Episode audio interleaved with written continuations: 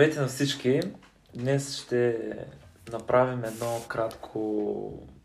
Един кратък преглед на случващото се в света, без да искаме да ангажираме ничие мнение или ничие а, чувствителна тематика по въпроса. Просто ще разгледаме две основни два основни момента от случващото се между Украина и Русия, което се превърна наистина в голяма проблематика за целия свят и доста хора са на, в, на тръни и в напрежение дали това може да прерасне в международен конфликт или ще остане регионален. Освен това, смъртта, е, която се случва на обикновения човек, който е принуден да, да търпи цялото нещо, също потриса милиони хора. Ще се опитаме да разгледаме два основни момента, но първо бихме искали да ви се представим. Аз съм Веселин Новков, занимавам се с правна тематика. Втори курс право съм в Софийския университет. До мен е моя съм добър Данов. приятел. Занимавам се с програмиране, но като хоби имам това да се интересувам доста от политика и международните проблеми по света. И днес ще говорим точно за това, което Веско ви каза и това мислим да го направим като някакъв подкаст, който да продължи във времето и да обсъждаме различни тематики, различни проблеми, като а, понякога ще даваме факти, съпроводени с а, нашето субективно мнение. А, така че бъдете сигурни, че а, няма да сте напълно съгласни с всичко, което казваме. Но пък може да научите нещо, ние може да научим нещо от вас, ако а, получим някаква обратна връзка и мислим, че това ще е доста готино и забавно и не сме виждали подобно нещо в България направено до сега. Добре, нека да започнем най-общо. Имам един въпрос а, за тебе в тази тематика може би доста хора са се питали, когато започна цялата дипломатическа криза с Украина, с Русия, големия въпрос беше, ще има ли война? Ти тогава, преди още да настъпи 24 февруари, какво ти беше мнението с случващото се? Така, твоето обикновено мнение като обикновен човек? Ами, аз наблюдавайки случващото се и новините, които излизаха, бях почти сигурен, че ще има война. Спомням си даже как обяснявах на приятелката си, че със сигурност ще има война и тя ми обясняваше само я плаша. Но там нещата бяха свързани с много дезинформация и от двете страни, но най-вече от руска страна, кои, които до последно твърдяха, че това е манипулация и такова нещо няма да съществува като нахуване в Украина. Но то реално има война още от 2014 година насам. Uh-huh. Просто 8 години тя беше в някакъв застой и беше, очакваше се това нещо да, да премине този застой и да се активизира отново и това се случи тази година. Точно с това нахуване. Но виж колко интересно. Аз честно да си призная моето субективно мнение по проблема. Аз бях, много вярвах, че няма да се случва война. Да се случва война. В смисъл, след ужасите, които човечеството е преживяло на Втората световна война, и тези милиони жертви и безкрайните документални филми, които показват колко тежко е било за хората. Да, и след това е и студената война. Наистина вярвах, че човечеството е достигнало до момент, особено в Европа, защото това е на прага на Европа, да. е достигнало до етапа, в който е преодоляло тези мисли за война и за стремеж към територии. И аз наистина вярвах, че няма да се случи. И е много интересно как реално хората и обществото някакси забравиха, че руснаците обещаваха, че няма да нахуват. В смисъл, да. те постоянно твърдяха, че няма да нахуват, но го направиха. Дори някои хора, които а, обясняваха по фейсбук коментари по различни публикации как а, това е а, това са фалшиви новини, как това никога няма да се случи, как а, руският външен министр казва, че това никога няма как да се случи в момента са на страната на Русия и продължават да я подкрепят. Тоест, доста е интересно а, тези хора колко силно вярват в а, тази руска идея и как са готови да подкрепят Путин до, до последния си ден. Мислиш ли, че а, аз се карам, често се питам дали Запада добре изкарва цялата ситуация, защото той за обикновения човек го представя доста простичко. Значи Путин е диктатор, той прави каквото си иска, т.е. той е направил тази война. В смисъл, всеки човек, който има някакви общи познания по държавност и право, знае, че няма как един човек просто да предприеме такива действия. Все пак имаме а, разделение на властите, парламент, изпълнителна власт, съдебна система, имаме международни организации.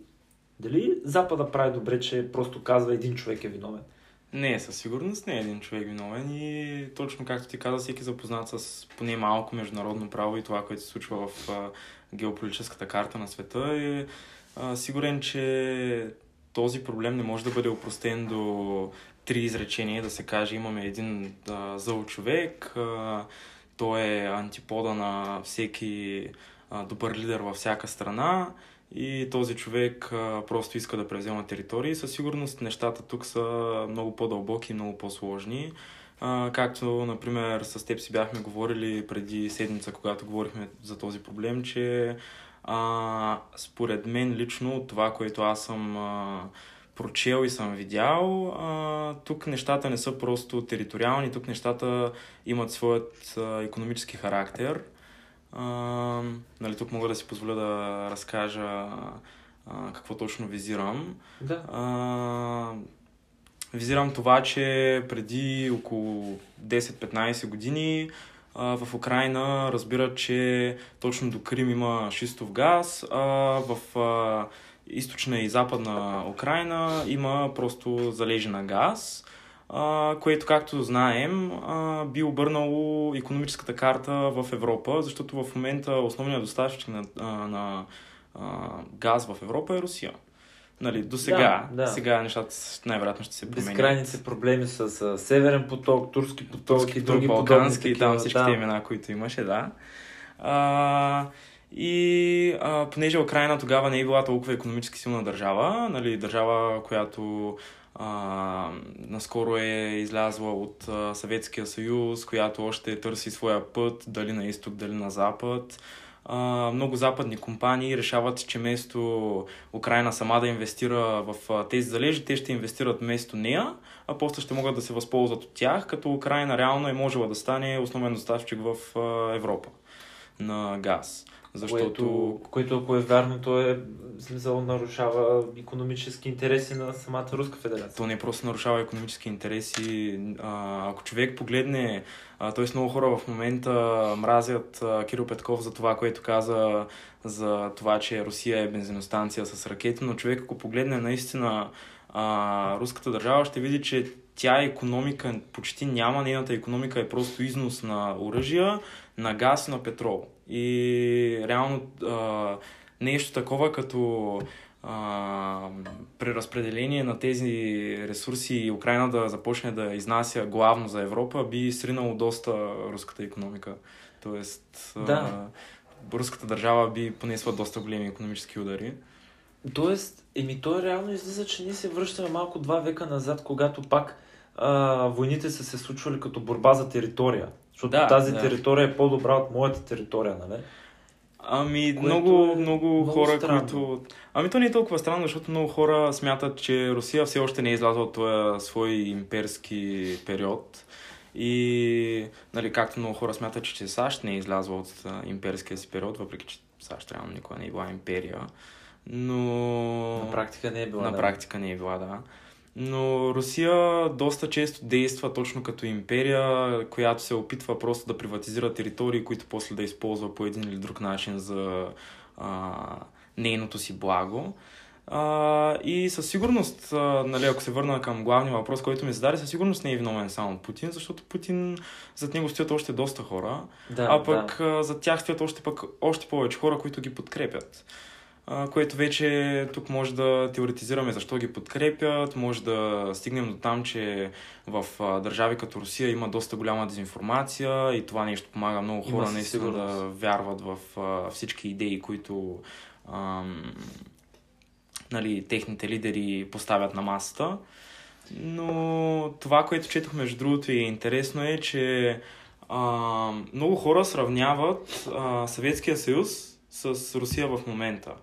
И да. а, в а, това свое сравнение а, стигат до момента, че казват, че това, което се различава от Съветския съюз и Русия в момента, е, че въпреки всичката дезинформация, която има в Русия, хората нямат някаква обща идея, която да ги обединява. Защото поне в Съветския съюз общото, което ги обединяло е било социализма, комунизма, нали, да, тази идеята. идея за равенство и а, това е карало хората доста по-лесно да вярват на всичко, което лидерите им кажат. Докато много хора виждат в момента, че тази дезинформация в Русия доста скоро може да се пропука. А, защото в момента първо, че света е доста по-глобалистичен. Да имаме интернет, новини и така нататък. И колкото и да се опитваш да затвориш територията си от а, различните влияния, няма как да го направиш. Виж, засягаш а, много интересна тема, която аз доста често съм си мислил и съм разсъждавал а, по отношение на нас, българите, но не е това темата в момента. А, не искам да теоретизирам цялото нещо, но тук трябва да погледнем малко по-абстрактно на нещата. Ти много добре казваш, че хората сравняват съвременната Руска федерация с социалистическата mm-hmm. ера. А, тук може би трябва да изчистим малко целият конспект от идеологии и да, си, и да си върнем една чиста теория за държавно управление. Mm-hmm. Нали? Без да затормозяваме идеята, а, Монтескьо в своето учение, предполагам всички знаем за Монтескьо, а, извежда няколко начина за управление на една държава.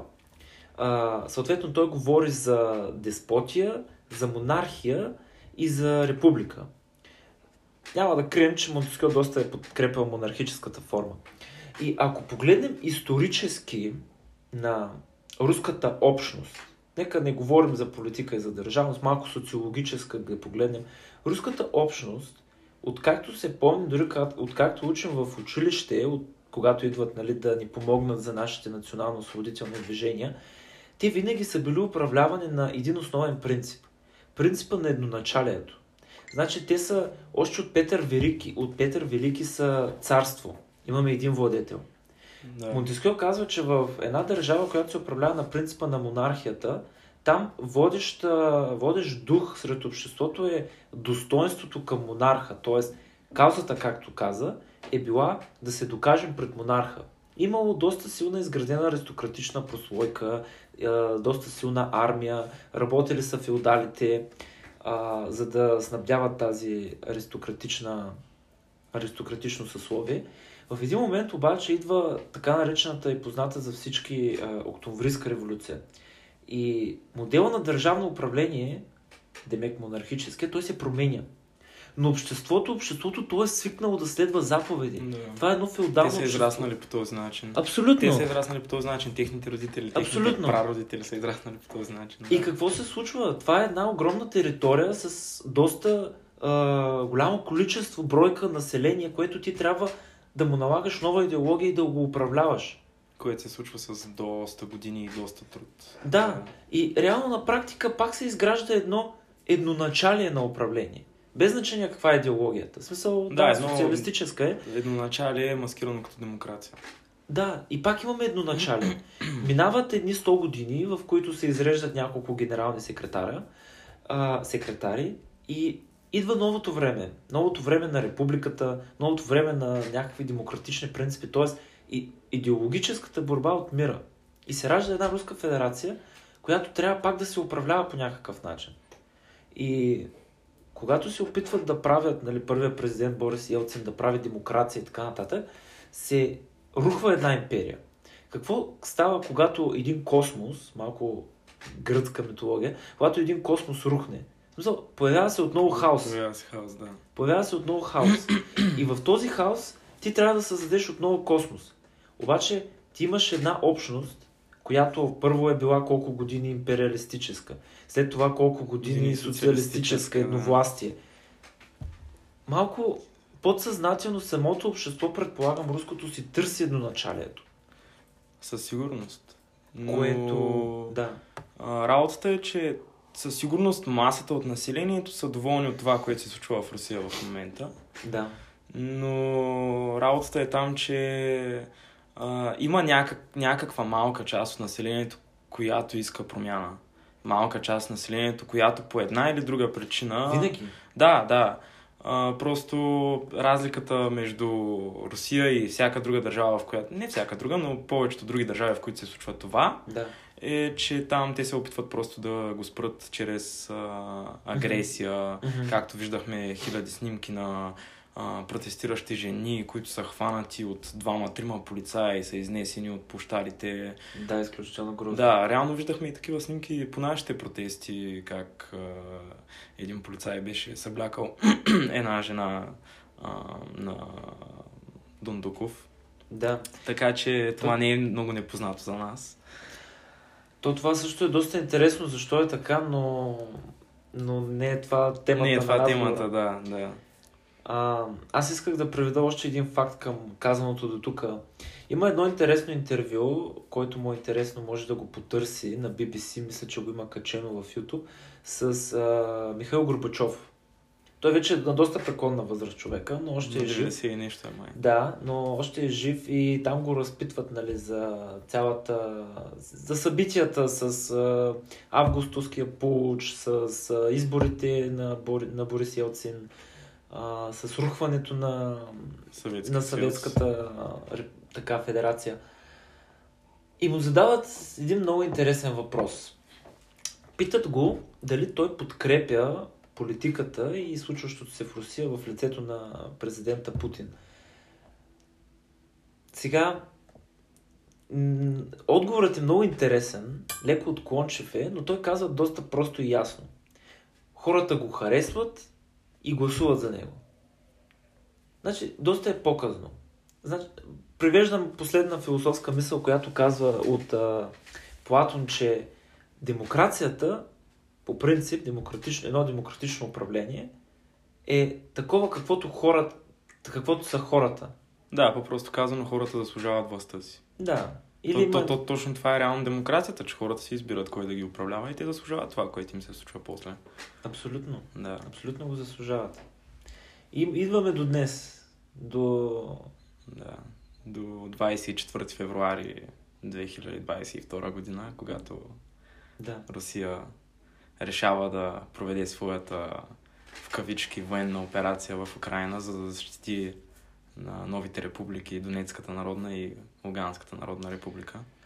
Човек със сигурност има много мнения по това. В смисъл няма как да дадем някакво обективно мнение, защото то все още се случва. Да. Там политиката е много замесена. Значи, всеки има своя гледна точка. Съгласен съм. Всеки има право на своя гледна точка. Дали трябва да отсъдим това за неправилно или за правилно, не мога да кажа. Аз лично подкрепям идеята, моето субективно мнение, е, че не е това начина. Със Не е сигурност това. не е това начина.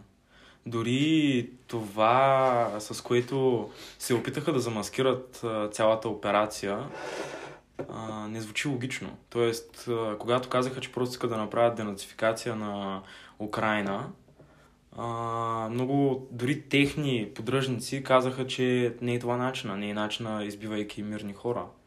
А, дори наистина да беше така и да имаше много нацисти в Германия, които да бяха познали по управлението и да бяха по високите етажи на Украина, има много по-различни начини, чрез които ти можеш да ги спреш. Има... Реално можеш просто да се таргетираш към тях, но не да се таргетираш Да. към цялата държава и да страда а, доста голяма част от населението. Реално Мгм. цялото население. Да имаме толкова много бежанци, които в момента да бягат навсякъде по света, да се чудят какво ще се случва с животите им на следващия ден и така нататък. Не, аз просто не мога да си представя такава ситуация. Не мога да си представя ситуация, в която ам, е сега е тук в момента да знаем, че някъде около София се води война. В смисъл а, войници, танкове, ракети, бомбардировки, в смисъл гледаш как... Сирени вият. Да, Да. аз не мога да си представя такова нещо. И... И Аз не мога да си го представя. някои хора се сърдят а, и казват, те ни управляват от отгоре, те правят това, те правят това. Ами, по-добре да го правят, защото малкият човек, той, той се нуждае от прости неща, за да задоволи своите потребности. Да. Не може всички да сме президенти, министър-председатели, да диктуваме света, но доста хора са се мъчили, доста по-умни от нас, са се мъчили, са се старали да създадат някакво мирно съществуване. Да направят някакъв ред в хаоса. Да, Мога да се върна към хаоса. тази препратка. И то, и то голям хаос. Тя Втората световна война, тя, тя води след цяла себе Европа. си доста голяма економическа криза на много държави. Да, доста семейства, които са разбити, доста хора, които са побегнали по различни държави. Доста голям хаос. И в момента да стигнем отново до това е, е факт, че хората просто не, не гледат историята, защото нали, идеята на историята е да, да я учиш, за да можеш да я избегнеш. Абсолютно. Последствията. Абсолютно. Ти мислиш ли, че... Предполагаш ли, че това може да се разрасне в международен конфликт? В смисъл да стане... Ам... Защото със сигурност има хора, които се притесняват. Дори моите родители така ми намекват, оля дано не стане война в Европа. Мислиш ли, че това може да се разрасне на международна сцена? Между другото е интересно, че каза дано не стане война в Европа, а реално Украина е държава, която е цялата в Европа. Да, Да, това беше... Добре, моя грешка. Да, да, да, да, не е че просто. А, Не искам но... да изключа Украина от Европа. Ами имам преди така по-назапад Да, да навлезе стане, да стане доста по-международен конфликт, ами за жалост мисля, че е възможно. Ако погледнем, а, нали, отново да се върна към това, че човек трябва да учи историята си, за да не я повтаря, да не повтаря грешките й. Ако погледнем историята и видим точно двата световни конфликта, които са се случили миналия век, а, ще видим, че реално някои от тях са започнали от доста по-малки неща от това, което се случва в момента. О, със сигурност. Да, а, така че а, той вече този конфликт е, кажи речи, а, международен, просто не е военно-международен. Не е военно, да. Но реално е и може да кажем, че е леко военно-международен, защото почти всички западни държави снабдяват Украина в момента с оръжие. Ама те са обвързани реално. Украинската държава, въпреки че не е от Европейския съюз, а, преди няколко години трябва да се провери коя точно година, не помня. Тук 21 век сключиха Да. споразумения с Европейския съюз за взаимопомощ и за Мгм. външни, външни такива отношения. И мисля, че ние сме като Европейски съюз сме обвързани да, им, да, им, да ги подпомагаме по някакъв начин. И до тук, тук влиза веднага големия проблем, който българското общество сега в момента тръби навсякъде. Защо не сме неутрални? Защо взимаме страна? Защо им помагаме? А, ние трябва да сме неутрална държава. Ами на практика не можем. Да, няма как да сме неутрални. Ние реално се оговорихме с теб точно миналата седмица, че мен точно това ме дразни, че много хора казват ние не трябва да заставаме на страната на НАТО или на страната на Русия, ние трябва да сме неутрални, а ние от 2004 година сме част от НАТО, ние от 2007 година сме част от Европейския съюз. Абсолютно. И- Абсолютно. Тяхната страна е реално и наша страна. Ние не заставаме на тяхната страна, ние сме част от тази страна. Абсолютно. Абсолютно. И реално Кирил Петков доста правилно каза, когато го питаха дали в България ще има повече натовски войски, и той отговори, че реално не може да говорим за разграничение между български и натовски войски, защото дори българската войска се води натовска. Това е доста верно. Да, Това е да. доста верно. Така че със сигурност не можем да, да останем неутрални, но дори нещата, които до сега казах да не бяха така, ние със сигурност не можем да останем неутрални, защото това се случва на 150 км от наша граница. Тоест, днес това не е толкова належащо за нас, но утре може и да е. И затова ние трябва от сега да си вземем а, страната, което ние вече сме направили, както казах по-рано, и да я подкрепяме до края. Много е, много е важно да се проумее, че в първо базисно в този свят човек съществува, има както права, които всеки ден се позовава на тях, което е супер, че хората се позовават на тях, но с тези права се съпровождат и задължения.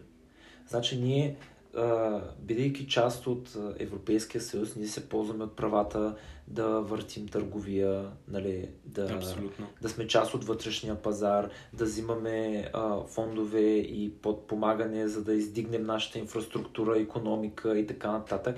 Но заедно с това ние сме обвързани с доста задължения към Европейския съюз.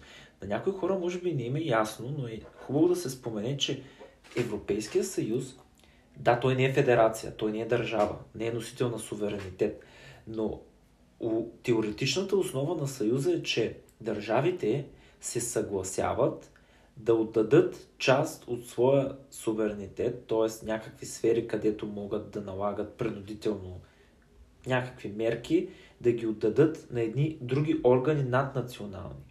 Тоест, това става доброволно. Да. И ние сме обвързани с това нещо. И в което, както казвам, според мене няма лошо. Защото заедно с правата, които те ни, нали, ни позволяват да участваме, така идват и задълженията. Които- Да. Реално плюсовете от това, че сме част от Европейския съюз не са малко и това... Всеки може да види какво се случи с а, британската економика, след като напуснаха Европейския съюз. И реално още се борят с а, последствията от това нещо. Валутата им се срина до някаква степен. А, търговията им стана доста по-трудна. И това е а, показател, че Европейския съюз реално наистина има някакъв смисъл.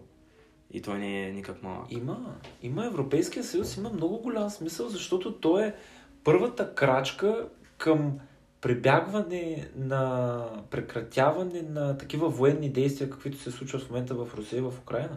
Защото Да, се... защото реално той в момента ни обединява всичките нации, които са част от Европейски съюз. Ние сме обединени от това, че сме част от този Европейски съюз и както виждаме в момента реално няма много военни конфликти, които се случват. тук. Абсолютно, абсолютно. Значи, ако е интересно на хората, които слушат, могат да проверят някои теоретични а, течения на функционализма и мисля, че основен представител беше Дейвид Митрани, който обяснява, че националната държава и националните държави, защитавайки своите собствени интереси и поддържайки своите собствени обществени функционални сектори, доста често влизат в противоречие една с друга и това води до войни. Но когато ти отдадеш твоите функционални сфери като транспорт, економика, здравеопазване, образование на някаква наднационална структура, без съответно да отдаваш а, език, култура, религия и други И неща, така нали? нататък, да. по този начин държавите стават обвързани помежду си, в смисъл като връзки, като възел. Войната и войната една с друга става а, невъзможна, безпредметна. Да, става доста по глупава, ако мога да се изкажа по този начин. Ами ти си, ти си економически зависим от една друга държава. Как ще воюваш с нея? Да.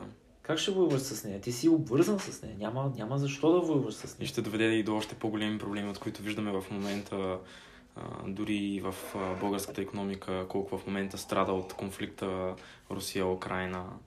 А, Страдам.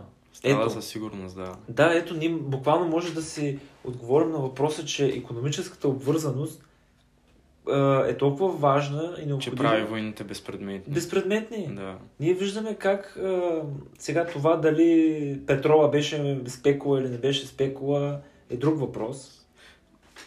Той със сигурност имаше моментът на спекула, но със сигурност и цената се вдигна на международния пазар. А, още повече, както в момента стана популярно олиото, което се оказа, че Украина е доста голям а, износител на такива Наистина? продукти. Да. Това не го знае. Ами, то точно заради това се случват а, тези неща с някои продукти, защото просто се оказва, че Украина изнася доста храна към и тя е Европа. доста голяма. Да. Да, тя е реално най-голямата държава в Европа. Ако изключим Русия, защото Русия не е цялата в Европа. Да, най-голямата е. Да, Наистина, територия териториално май е най-голямата. Да. И такива неща водят до доста големи проблеми и то в а, доста лош момент се случиха тези неща, защото света и без това страдаше от а, економическа рецесия Мгм. и ще видим какво ще стане. Но по отношение, по отношение на Европейския съюз, може би е хубаво последно да споменем, че а, съюзът не е обвързващ. Много хора си мислят, нали, така като съм говорил с тях, оставам с впечатлението, че те си мислят, че той ти налага, а, ти ще бъдеш в съюза, а, трябва да следваш нашите политики и така, така. Да, нали, както казахме, ти имаш задължения към съюза. Но в крайна сметка, както британците направиха, има ясно закрепен член 50 от договора за Европейския съюз, където ти позволява с една доста осложнена процедура, именно заради економическата обвързаност, да напуснеш Европейския съюз. Така че той не е някаква не е някакво европейско правителство, на което всички на което да, се нямаш право да... да, да. Да. Реално дори, нали, тук като спомена това, реално дори НАТО си имат а, такъв член, по който можеш да напуснеш а, алианса. Абсолютно. И даже в момента някои наши политически лидери в парламента казват, че ще излизат на протести 2024 година, защото а, начина по който сме влезли в НАТО гласи, че 20 години по-късно ни може да преосмислим и да напуснем. М, да, мисля, че има такава. Да, да. Ам, да, последното, за да затворим тази част от а, разговора, на, е хубаво нали, да се каже, че по отношение на такива гло- глобални международни конфликти, ние като държавичка, казвам държавичка, защото все пак сме нали, 6 милиона и половина и се топим, но това е друг проблем. всеки изминал ден. Да. Това е друг проблем. Ние сме обвързани от международната сцена. Ние трябва да играем умно, трябва да анализираме фактите, а не толкова да се водим по субективно мнение и да заемаме някаква страна. Да, Първата и Втората световна война не сме заели правилната страна. Но, но въпреки всичко и след двете световни войни не излизаме толкова зле като държава. Без значение Реално след проблеми. Първата световна война излизаме доста добре. След Първата световна? Да, ако не беше Втората световна... А, Може не, би. излизаме доста зле, с а, две национални кризи сме, но въпреки всичко си запазваме територията. Да, да, аз за това го казвам. Тоест, Да. Има държави, Но- които са се разпаднали, които са изчезнали.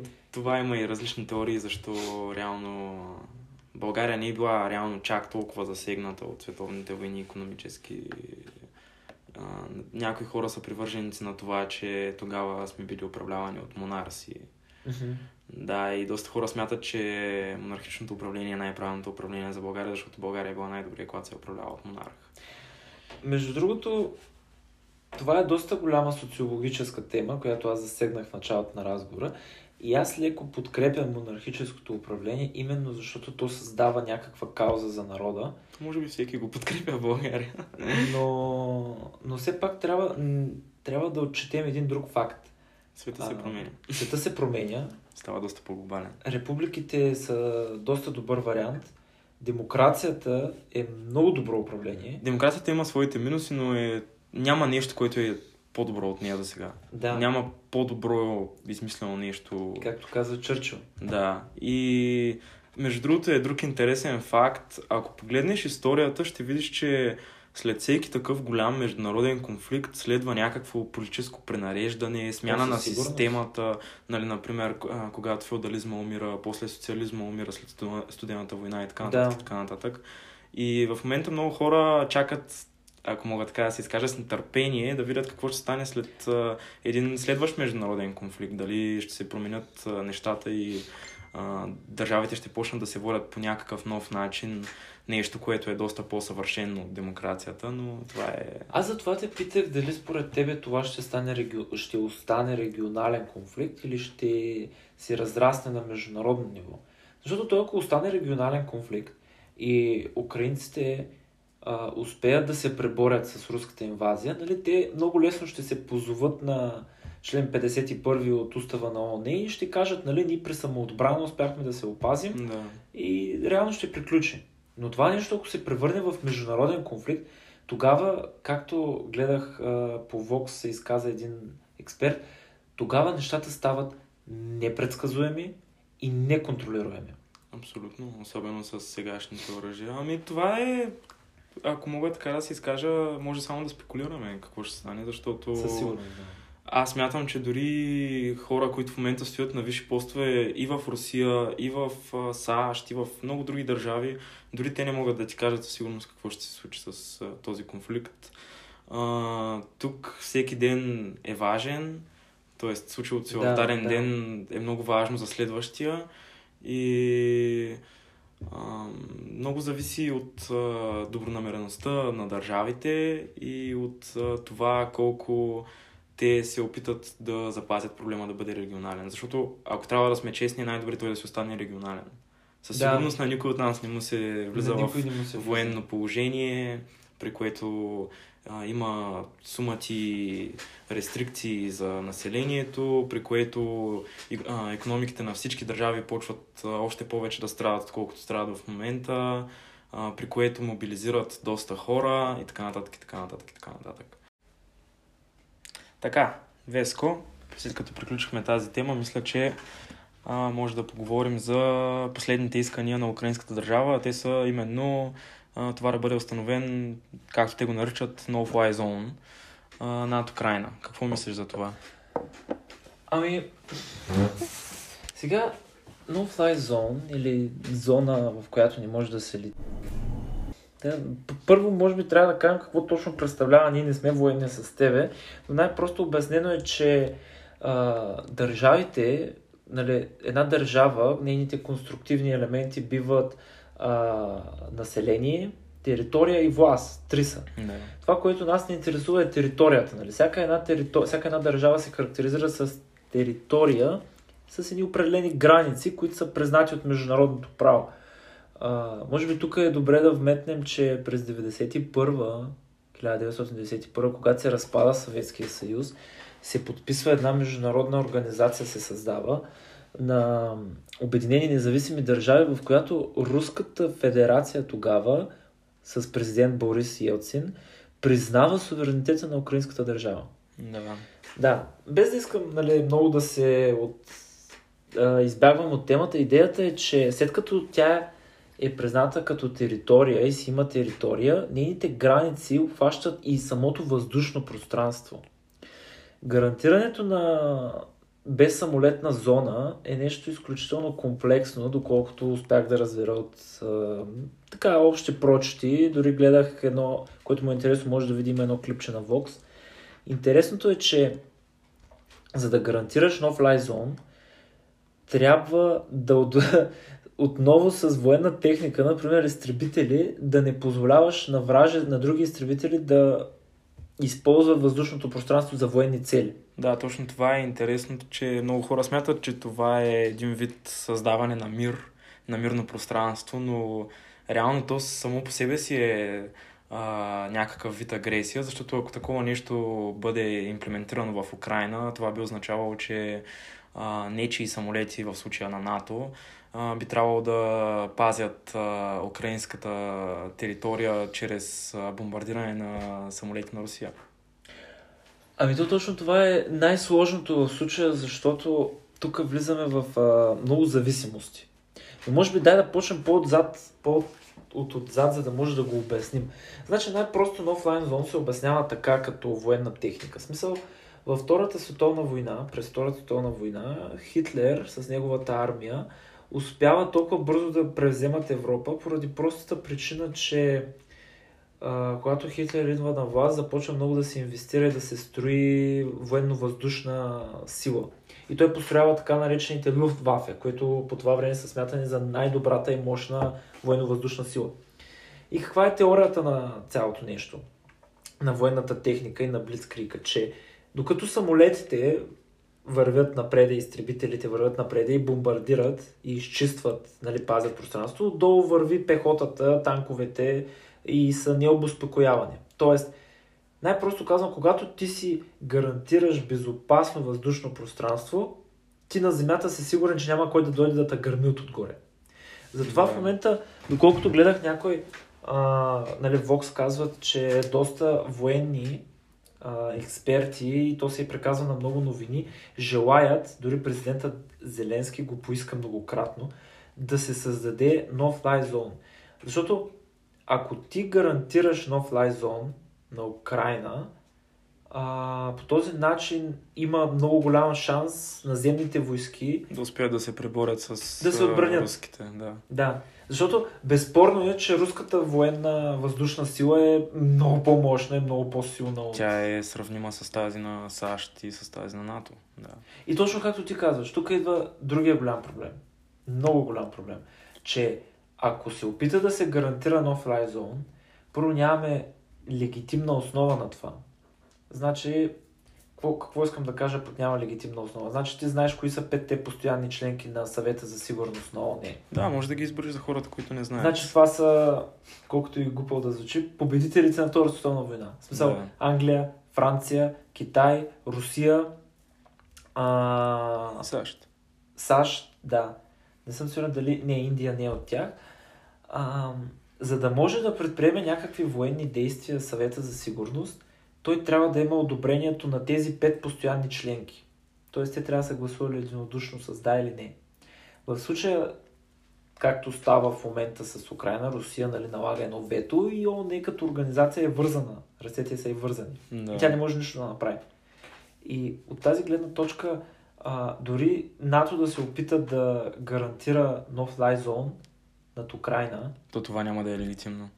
първо няма да е легитимно и второ, той трябва да спре нали, натовски самолети, например, трябва да спрат руски самолети да летят. А те как могат да ги спрат? Атакувайки ги. Като ги атакуват и като ги Да. свалят и това е чисто обявяване на, на война. провокация. Русия, да, абсолютно.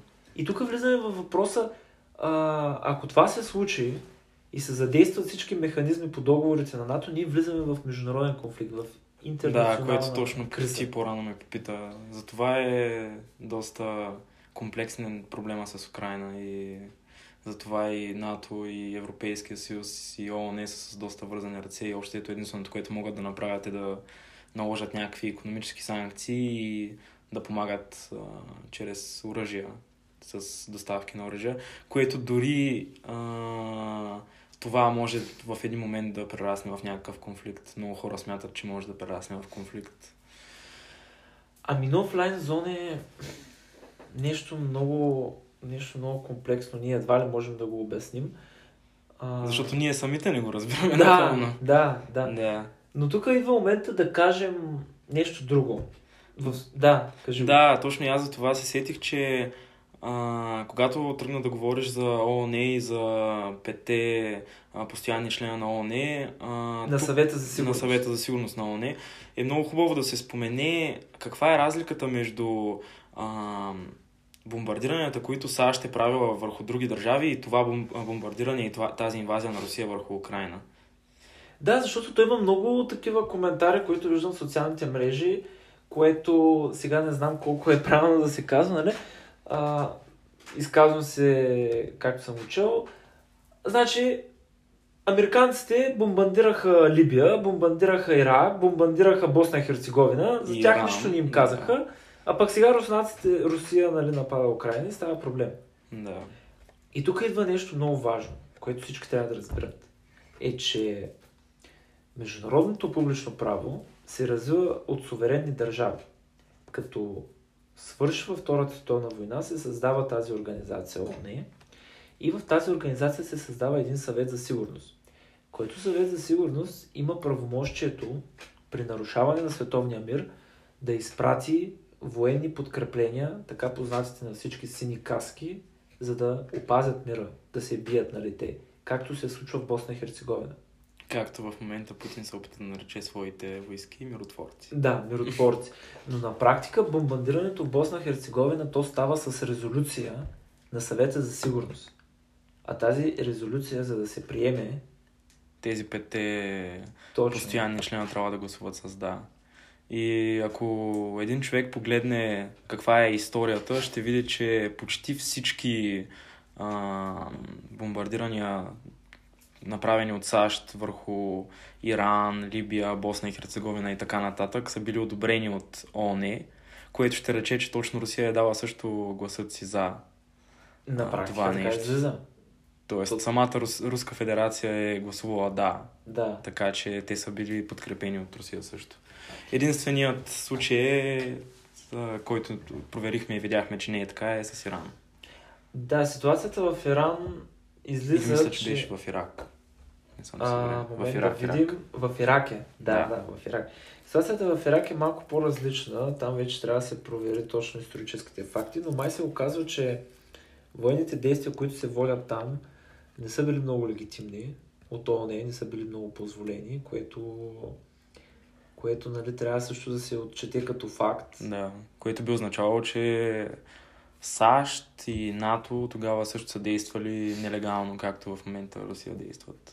Да, безспорно е, че в момента руснаците действат абсолютно неоправдано. Те нямат никаква международно правна основа да го правят това. Да. Никаква. Та, защо нов лайн зон? Нов лайн зон е било въвеждано и по отношение на тези въпросни случаи. Над Босна и Херцеговина е имало нов лайн зон, над Ирак е имало, над, над Либия също е въвеждана нов лайн зон, защото целта е била именно за да се опазят за да се опазят първо, цивилните Защото всички знаем какво се случва в София, когато почва да ни бомбардират през Втората световна война. Да. Когато почнат бомбардировки, става най-страшно. В такъв момент умират повече цивилни, отколкото военни. То, Да. е, то е логично. Тоест ти когато бомбардираш даден град, не, не, не се целиш много точно къде бомбардираш. Идеята е да всееш някакъв хаос и да разпръснеш, ако има някакви войски и така нататък. Тоест, както ти каза по-рано за Хитлер, нали, точно неговата идея е била а, просто да си очисти пътя напред за своите войски. Да, и да извърши така желания Блицкрик, нали? Да. смисъл. Или съвременно казано специална военна операция. Да. А, Ние с теб си говорихме и ти ми каза много интересно нещо, което си видял и си прочел за а, това, което военните експерти в момента а, разсъждават върху него, защо още Русия не е включила своите военно-въздушни сили в а, този конфликт и не прави това, което Хитлер е правил. да, това е въпрос, на който едва ли може да се даде отговор, с оглед, че хора много по-знаещи от нас не могат да отговорят Да. на него. Ам... Не, цялостен отговор на това няма все още. Трябва... Няма все още и много хора са озадачени какво, каква точно е тяхната стратегия. Аз също съм чел а, различни анализатори, а, които разсъждават на тази тема. А, например, четох а, някакъв натовски военен анализа, анализатор, който а, беше дал интервю за Reuters и неговото мнение беше, че реално това не е някаква специална стратегия, която просто хората не могат да разберат, а, че по-скоро а, Русия няма точно очертана стратегия. Тоест, много хора казват, че а, войниците и военните сили на Русия не са били подготвени за това. Ние може да го видим и от а, кадрите, които излизат. Много руски военни пленници казват, че реално им е било казано, че това ще бъде просто учение. Те изобщо не са знаели, че навлизат в а, война. Да, имаше такива новини, появиха се. Да. Доколко можем да им вярваме е друг въпрос. е друг въпрос. но... По време на война има дезинформация от едната и от другата страна, така че... Това с, дез... с дезинформацията е най-притеснително. Ти не можеш да вярваш на никого и на нищо Да. в момента. Ти просто те заливат, те заливат с някаква информация, ам, казват ти това е така, това е онака, този е лош, онзи е добър. Много е Да, реално новините в момента са повече субективни, отколкото обективни. Да, ти не можеш да отсееш а, Кое, е важно и кое е вярно. Да, кое е факт. Да. Кое е факт? Но предполагам това е някакъв естествен процес, защото когато има война, то е логично. Имаш две страни. И ти, ти, ти, ти трябва да останеш в едната страна. В смисъл без, без значение. Без значение коя си избрал. Да. И те просто и явно и новинарските канали по този начин се опитват да вземат страна. Изявяват си, да, мнението по въпроса по този начин. Дали е най-правилният начин е друг въпрос. Да, да. Защото когато човек чете новини, когато нали, иска да види какво се случва в света и особено когато се случва нещо толкова голямо и грандиозно, иска да разбере какво се случва по дадения въпрос, той иска да прочете обективно и да се направи своето собствено мнение, което А реално е най-правилното да се случи. Ето в момента обективно мнение по новините някак си не можеш да намериш. Да. Най-обективното мнение, което се опитваме тук да, да изложим по някакъв начин, въпреки че и ние изразяваме субективно, са именно фактите. В смисъл, ние имаме, имаме доку, а, международни договори, имаме исторически факти. Това няма как да бъде субективно. Много по-умни хора от нас вече са мислили тези неща Да. и са измислили някакви стратегии, договори, организации, чрез които такива проблеми да бъдат решавани, такива проблеми да имат своята правилна и своята грешна страна и в момента, обективно казано, Русия е от грешната страна. Русия е агресора, вече дори и според ООН. Напра... Ами, раз... естествено, че е според, според ОНЕ. Значи няма спор, че резолюцията, която Общото събрание гласува миналата или по-миналата седмица, тя е с политическа насоченост, но, но тя по абсолютен начин отсъжда, осъжда действията, които прави Русия. И тя ги осъжда на базата на факти, които а, е сега ще изложа отново, са приети. Значи, след като свършва Втората световна война, малко историческа и фактическа Препратка. препратка ще направим, тогава хората решават, че искат повече да не се случва такъв глобален катаклизъм и толкова хора да умират. Да, просто хората са видяли последствията от това нещо, колко хора са умрели, какъв хаос се Да. създал и са искали да го предотвратят. Тогава се водят три срещи. Може би сте чували за една от тях на тримата големи в Ялта. Ние имаме среща в Техеран, имаме среща в Ялта, имаме среща в Дъмбъртън Окс, където се събират а, Съветска Русия, Англия и САЩ и обсъждат какво да правят, как, на къде да тръгне света. И най-накрая в Сан Франциско подписват така наречения устав на Организацията на Обединените нации. Между другото, той не е труден за четене. На всеки, който му е интересно, може да го отвори и да разгледа. Там пише абсолютно всичко, което човек му трябва, за да разбере какво се случва в момента в света. И там ясно се казва, международното право се осъществява на два основни принципа. То е между равнопоставени суверенни държави, а съответно, какво означава суверенитет? Че никой не може да се намесва във вътрешните ти дела и никой не може да те налага принуда от отвън в международните ти отношения. Това е първият принцип.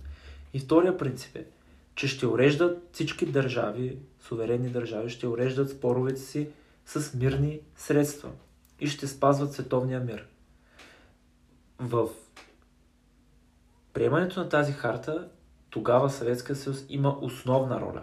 Основна, защото те са Тоест, победители. те, те самите са, са били съгласни с това нещо, никой не ги е насилвал. Нали? Това е много важно да се, да се каже, че всички държави участват в тези неща доброволно. Всички държави а, участват в това нещо, защото самите те виждат някакъв а, проспект в това да участват в такива организации и да решават конфликтите си по този начин.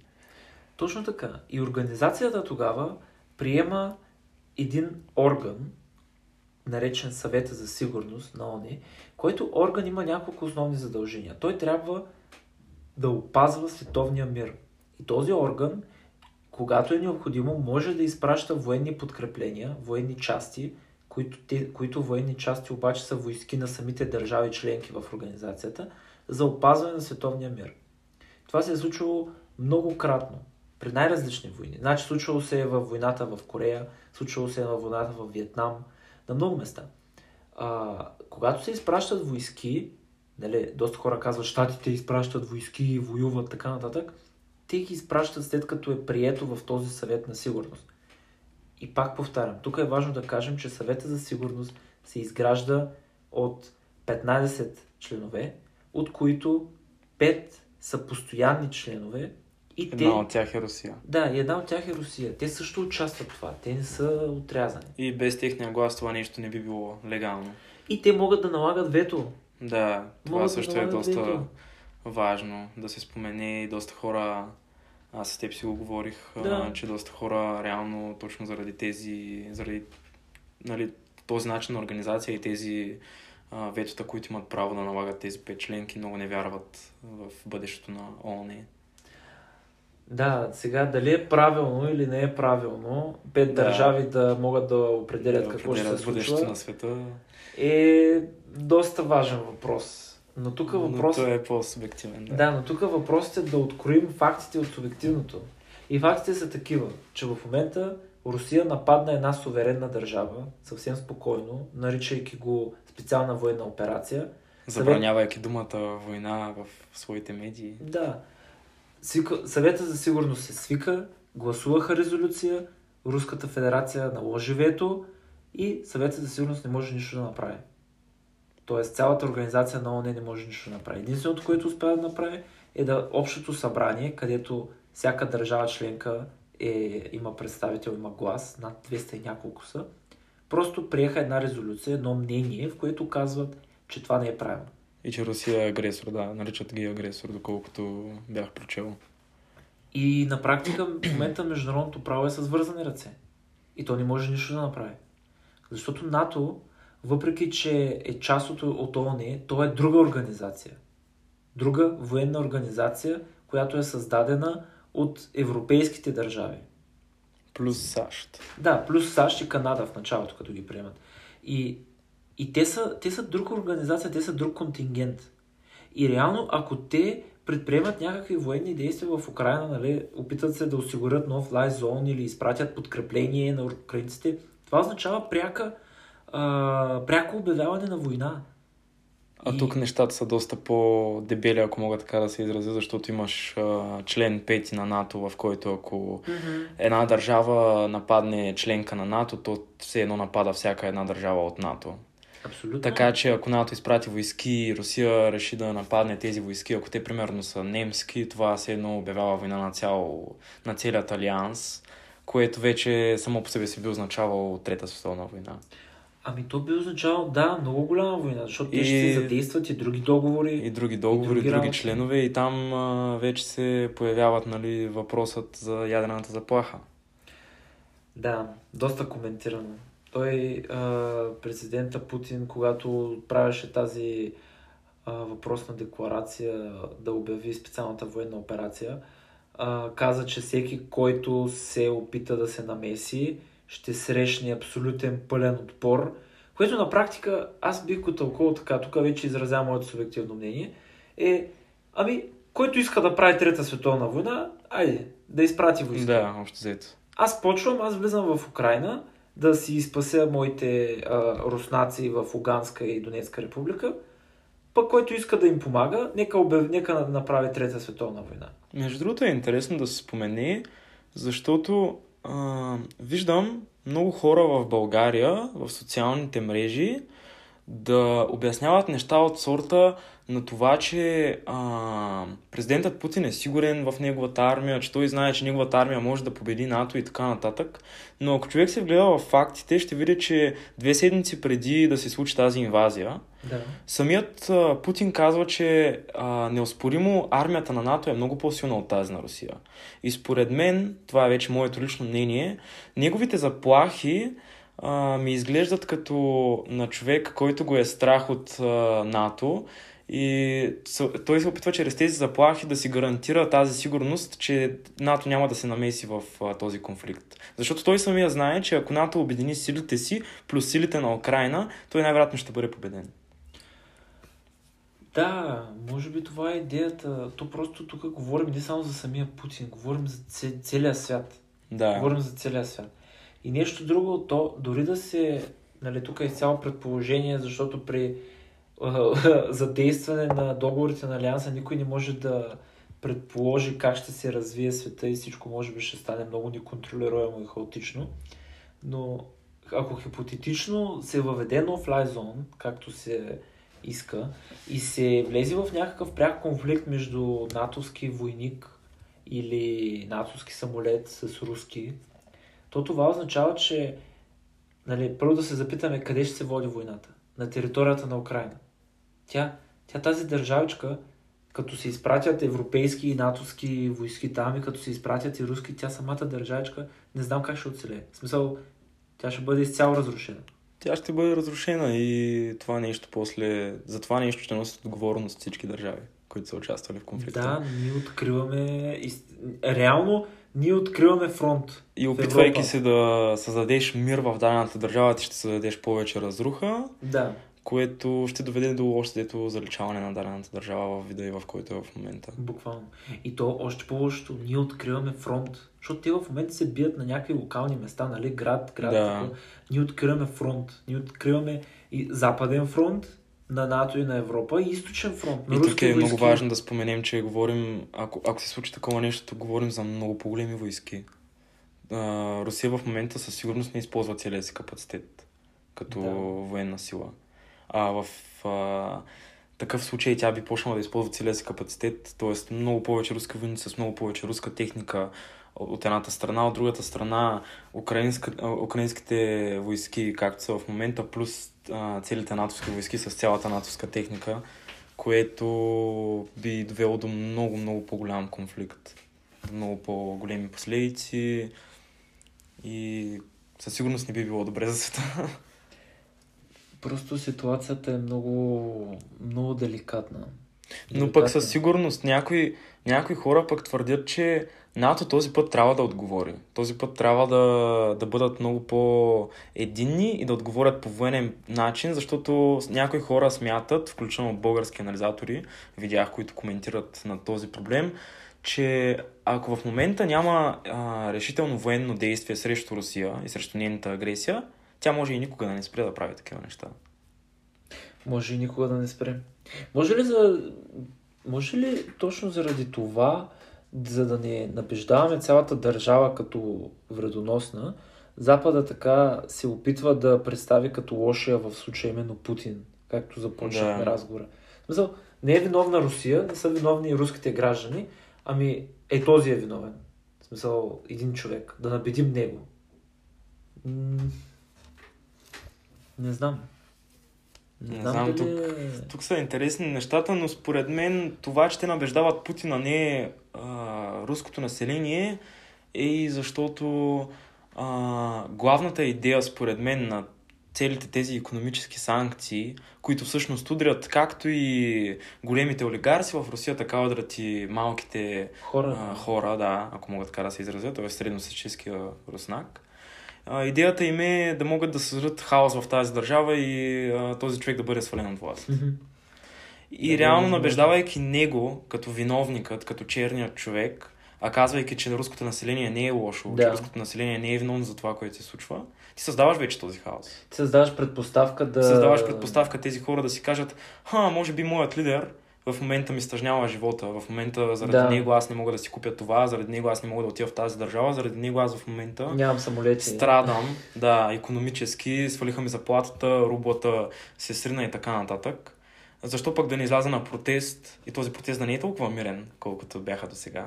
и да не го свалим този човек от власт, тогава Русия може би ще тръгне напред. Тя дали ще тръгне напред, не знам. Не, тя винаги ще тръгне напред. Това не беше правилно изказване, защото тя е силна държава, има си економически, а не економически, ами има си ресурс, както и територия. Що ме успява да се задържи толкова години и продължава да се задържа, значи с тези си територии тя не е слаба държава със сигурност но тук са вече съвсем различни, много по-сложни теми. Ядрената атака, ядрената заплаха е наистина на дневен ред сред много хора. И Със сигурност ние, ние всички се притесняваме от това. Ами то, то е наистина притеснително. Въпреки, че ни, освен една бомба, която на практика щатите пускат в света, нали, на... Две. Две. Да, две са на Хирошима и Нагасаки в Япония май света не е виждал Не е виждал друга на... ядрена бомба, да. Това са двете единствено използвани в истински конфликт. Да. Мисля, че хората са запознати, що ме слушат с това. Е, със сигурност са запознати, то това е споменано многократно. Ам, просто, просто международното право и международните отношения се развиват по, по едни особени правила. И тези правила най-общо казано, са създадени от тези, които са решили да им се подчиняват. И тук следва въпроса, който трябва да се зададе. Дали в момента Русия, която се е съгласила да им се подчинява, в момента не им се подчинява, действа правилно? Има ли легитимна основа за това да го прави? То няма какво да се поставя въпрос. Ти самото това, което каза, само по себе си показва, че тя няма легитимното право и че тя няма основата да прави тези неща. Да, но някои колеги, а, мои в университета, ясно излизат и казват, ама, ама нали, а, те, украинците, там потискаха руснаците в Донецка и Луганска република, а, те не са спазвали правата на човека, те са нацисти, а, и те не са правили добре. А, Укра... Украина участва в Организацията на независимите държави, нали се води членка, пък не си изпълнява задълженията по нея, не си плаща таксите, а, държи се така предизвикателно по отношение на Руската федерация. Ами... Това дава ли право да се предприеме една специална военна операция? Не, защото тук според мен е много важно, реално така почнахме разговора, да се разграничим от простото обяснение за случващото се и да спрем да смятаме, че а, от тук нататък Русия е лоша, а Украина е много добра. Нито Русия е толкова лоша, колкото се опитват всички да я изкарат, нали, като държава, нито Украина е толкова добра, колкото в момента се опитват хората да я изкарат. Всички държави, както общото всичко в света, ако мога така да се изразя, а, имат своите добри, имат своите лоши страни. И със сигурност Украина е правила неща, които не са били окей okay в дадения момент. Mm-hmm. Със сигурност. Но в а, дадения случай а, Украина със сигурност е държавата, която има повече правото в а, това, което се случва в момента, защото дори и всичките тези неща да, да са така, както ти ги казваш, Да. а, тя, самата държава е защитавала своята суверена територия. Тоест, тук говорим по-скоро за граждански конфликт, отколкото за международен конфликт. Докато Не в, а, граждански, да. да, докато в а, случващото се в момента говорим за по-скоро международен конфликт между две държави, където Абсолютно. една дър... суверена държава се опитва да а, атакува друга суверена държава. И то какво става с теорията за суверенитета? Да, А пък теорията за суверенитета, въпреки че това е една дума, която е доста разкъсвана, гласи най-ясно и просто, че държавната власт трябва да бъде независима в нейната територия. Както казахме, никой не е над нея и до нея, тя е върховна, а в международни отношения никой няма право да й се меси. И Да. както ти казваш, ако не си имал такива работи, където със сигурност бе имало си е, да, Защото не, те там може етнич- да отречем, със сигурност е имало етнически конфликти, а, национални конфликти, нали, за наци... защото тук Да. говорим за националности, да, където украинци са нападали руснаци. А, но то е, то е реално е много интересно да погледнем откъде идва целият този конфликт. Откъде идва цялото това, а, нали, този термин денацификация и така нататък. Защо Русия смята, че Украина са нацисти? Това е много интересно. Аз честно се признавам, нямам си на представа как тръгна това. Как Ами, тръгнаха тези, този Това, термин. което аз гледах от а, клипче на... Не се сещам как се казва канала. А, може да го оставя някъде после в а, описанието на епизода. А, там обясняват, че този етикет нацисти е бил лепнат на украинците по времето точно на Втората световна война. Защото а, Украина тогава е била част от Съветския съюз. Да, Когато да, Хитлер решава да атакува Съветския съюз, да направи нали, своята инвазия в Съветския съюз, която в крайна сметка не е успешна, Да. а, украинците са толкова много са мразили властта си в дадената държава, че част от тях са се включили към а, нацистските армии. О, И е имало случаи, в които украинци са убивали украинци. И оттам се лепва този етикет, че украинците са нацисти. А, т.е. той тръгва от доста отдавна. Да, да. И т.е. в момента идеята е, че те пак Дори има снимки исторически на украинци, които се ам, подчиняват на нацистски а, генерали, и Генерали, така да. нататък. Да. Тоест оттам тръгва идеята, че това, което правят те в а, Донецка и Луганска област е а, като... Тоест заличаване на етнос. Да, смисъл, не да. дават на тези хора да се определят като... Да. Виж, аз си мислех, дали можем това по някакъв начин да го приравним с а, случващото се при нас между Македония, Северна Македония и България. Защото ние пак, реално нашия конфликт е доста подобен. Значи, а, в речта на Путин, с която той обявява специалната военна операция, той казва, че Украина не е държава. Тя е Да. създадена. Нещо, което доста българи твърдят за Македония. Между другото, точно това ние твърдим в нашия меморандум до европейските държави, че македонската държава е създадена от Коминтерна там след 49-та година. Да. Тя е и е започнала Но- една промивка на, на съзнанието на хората, че те са със свое собствено със своя собствена националност, култура и така нататък. Аз лично смятам, че да, той, този нашият проблем може да бъде приравнен с техният проблем, но аз смятам, че и в двата случая Македония е държава, Украина е държава. И смятам, че ние нямаме никакво основателно право да изискваме македонските територии и македонското население да бъдат а, част от а, нашата държава, а, защото ако почнем да го разглеждаме по-комплексно проблема, ние ще стигнем до това, че самото население няма това желание. Както и в Украина, самото население няма това желание да бъде Да. част от а, Руската федерация. Самото македонско население няма желанието да бъде част от България. И, и в, а, нали, в случая, в който примерно ние правим а, македонска инвазия и превземаме Македония и така нататък, ние няма да може да управляваме това население. Те, те имат съвсем различна идеология от нашата, те имат съвсем различно съзнание. Мислене, да. Да.